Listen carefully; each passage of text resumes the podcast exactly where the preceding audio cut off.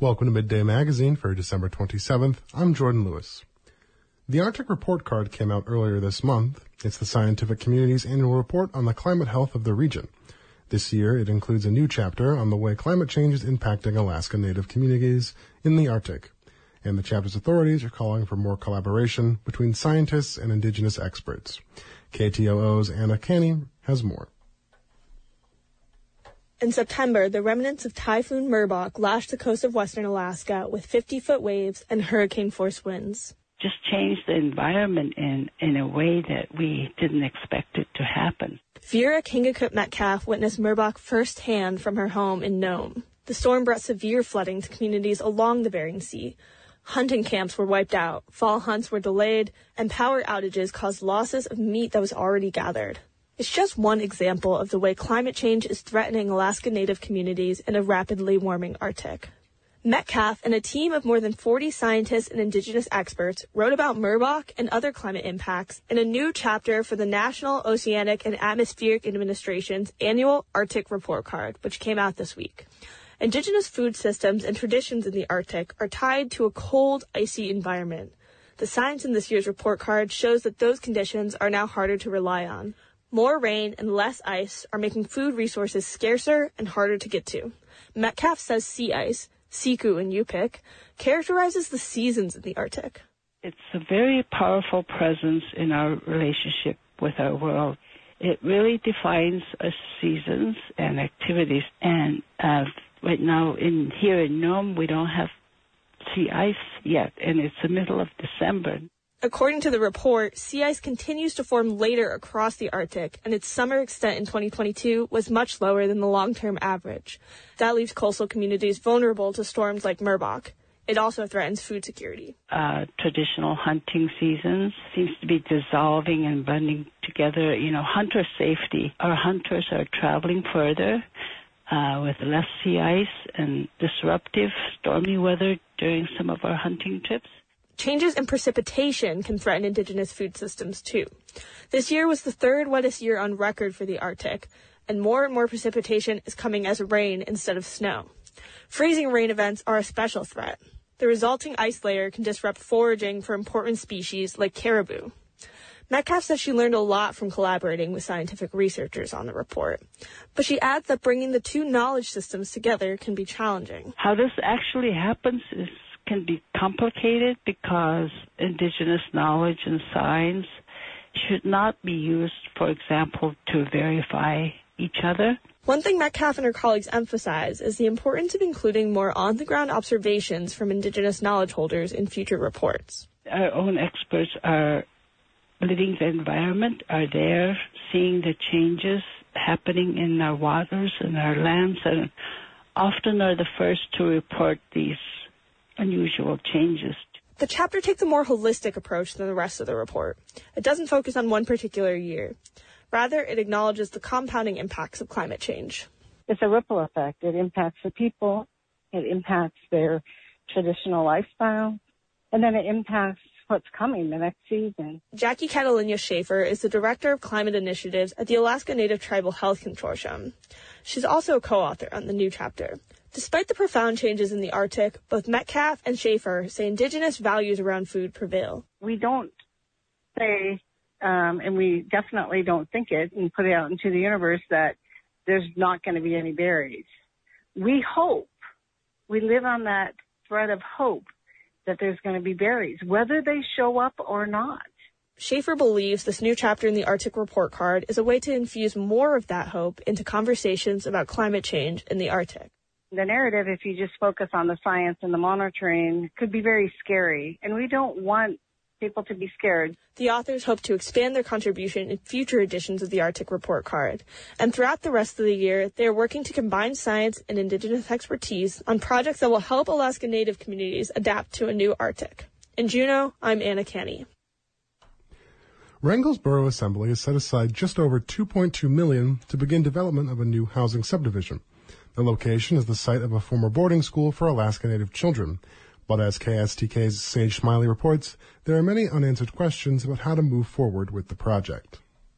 Wrangell's housing market is cramped, and local officials see the 134 acre former Wrangell Institute property as a way to relieve the pressure. There's a high need right now for housing, um, and we don't have a whole lot of opportunities to be able to, to provide lots for housing, and this would do it. Borough Manager Jeff Good told Assembly members at a December 20th meeting that developing lots at the site is a very important investment.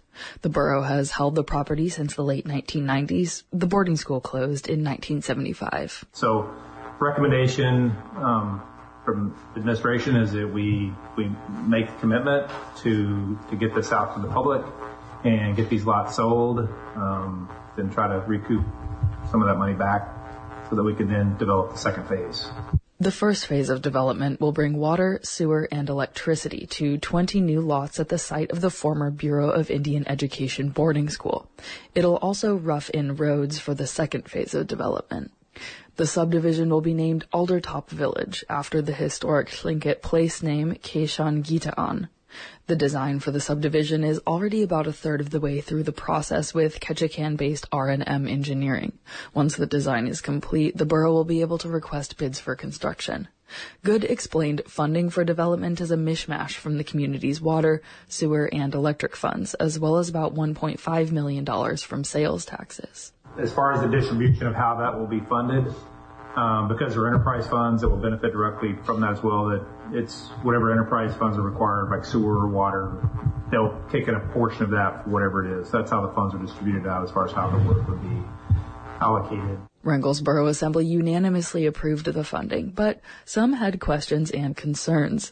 Assemblymember Jim DeBord noted that Wrangell's utility capacity, especially for the sewer system, might not be able to support 20 new houses without upgrades. As part of this, we need to have some type of a bigger plan to make sure that the infrastructure we have now is also usable for out there. I don't want to build an entire community and then our water pipes fail internally and now we built this brand new subdivision and can't provide water for them. DeBord also noted Wrangell is an aging community. Many seniors who already receive a major property tax break don't live in town year round. That could cramp the borough's return on investment if people who aren't living in town snap up the properties, he said. I don't know how you even address this, but I just have this fear that it turns into some type of a retirement community and then you have people who live here half the year and don't pay taxes half the year and then when they're here it's a residence that they're exempt from property tax on. So it's a pretty big investment. I, I don't know how you mitigate that or if you can. It's just a, a concern. And Jeff was just talking about how many people have turned off their water to go down south for the for the winter. Mm-hmm. You know, so it's they're not at City Market or Bob's buying groceries or fuel or, you know, they're not here. So just a concern I have going forward. Borough officials said they're still working on cost estimates for exactly what will be able to be developed with the money. It's not clear yet, for example, whether it might be possible to wire the subdivision underground instead of having electric lines above the ground. Above ground lines have caused days long blackouts for parts of town as recently as last winter. Assemblymember Dave Powell said he'd approve a bit more funding if it meant more attractive lots. I mean, if we're talking, you know, fifty, hundred thousand dollars difference to put everything on this thing underground. I mean, anybody that lives in on this hill that looks this way can Uh-huh, attest that they'd really like to have some wires out of their view. But I mean, same situation. I would just like to, if we're going to do something like this, I would like to make it appealing for people to buy the properties. Assembly members also discussed the possibility of setting aside lots for green areas. And although it wasn't mentioned at the meeting, Wrangell's tribal government has discussed placing a memorial for Native children from all over the state who attended the Wrangell Institute somewhere at the site. The borough has been working toward a new housing development at the site since 2016, but the process was paused in the spring of 2021 after the remains of more than 200 Indigenous children were found on the grounds of a boarding school in Canada. Borough officials say they hope to receive a conditional permit from the Army Corps of Engineers early next year. And if project milestones are met without much delay, they say construction could begin as early as next summer. In Wrangell, I'm Sage Smiley. 17 members of the Devil's Thumb Shooters team attended a regional tournament in Juneau in October. Most athletes placed at the tournament and are looking forward to their next one in Anchorage next June. KFSK's Avery Herman Sakamoto talked with the team to discuss their experience. Hi, I'm Caden Turland. I've been shooting for about six years now. I started all the way back when I was like nine years old in the uh, first Juneau tournament. That was actually my first tournament. So this was like my six year anniversary, which was pretty nice. How did you do in Juneau? Um, I matched my scores last year, which I wasn't really too proud of. I kind of shot a little badly for my capability, but it's all right. Like I can just fix it up in Anchorage and my state, uh, my shoot down in Florida for the state team, and uh, I think it was February. Can you tell me a little bit more about that? So I recently signed up for the Alaska Yes Foundation shooting team. It's led by Lindy, who runs like the Alaska Shock and shooting program. The things I had to do for the to actually make the team were pretty challenging. Of course, with my mom helping me out, I was able to get through it pretty easily. Like I had to be recommended by a bunch of people. I had to have a bunch of community service grades and all that. But the shoot is going to give me a chance to see collegiate capabilities and to meet recruiters for college teams. It will give me the chance to really explore the whole shooting world outside of just Alaska. Uh, my name is Peyton Dreisbach, and I have been shooting for about three months. How was the tournament for you? Uh, pretty well. I got like usually 10th or 11th place in most of the rankings. And what does the competition look like? Um, there's multiple divisions in the competition, and then there is uh, let's see here. There's multiple divisions. So there's like novice, intermediate, junior varsity, and senior varsity, and there's girls and boys divisions. So I was in junior varsity for boys, and there was like 30 something kids and so there were several different versions of the competition, which was singles, wobbles, doubles, and sporting clays. While singles was they would launch it they would launch a bird out of the machine, a clay pigeon, and you would have to shoot it. Wobbles was it would launch in a random direction. Doubles was it would, they would launch two at the same time, and sporting clays was there would be three different launchers set up, and they would all be launching in di- different directions. I am Thomas Slavin. I've been shooting for two years, going on my third next year. Um, I've been up to state and Juneau twice. Juneau this year, I got came home with four trophies. My probably my best shooting, and I came home with a plaque too. Really nice. I'm in men's novice. Not there's only three of us this year for men's novice, and for girls novice there's only I think one or two. My name is Edelyn Turlin, and I've been shooting for one year. And what do you think of it so far? It's pretty fun. I'm on, I'm the only girls novice, so And what does that mean? it's a category uh, shooting level, and I'm on the lowest one because I'm one of the youngest, and I'm the only girl in it. What has your experience been like this year?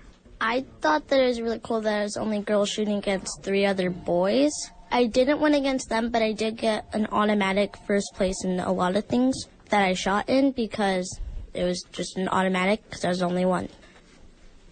All right, I am Malcolm Fry, and this is my first year shooting, and also it will probably be my last since I'm a senior in high school. So How did the tournament go for you? It was really fun, although I did not win any awards or prizes. After the first night of the tournament, what happened was we did Annie Oakley. We all line up in a line, and then they shoot out one clay. And then we all have shells, and if the first guy misses, then the next guy goes, and it goes along that same route, if that makes sense.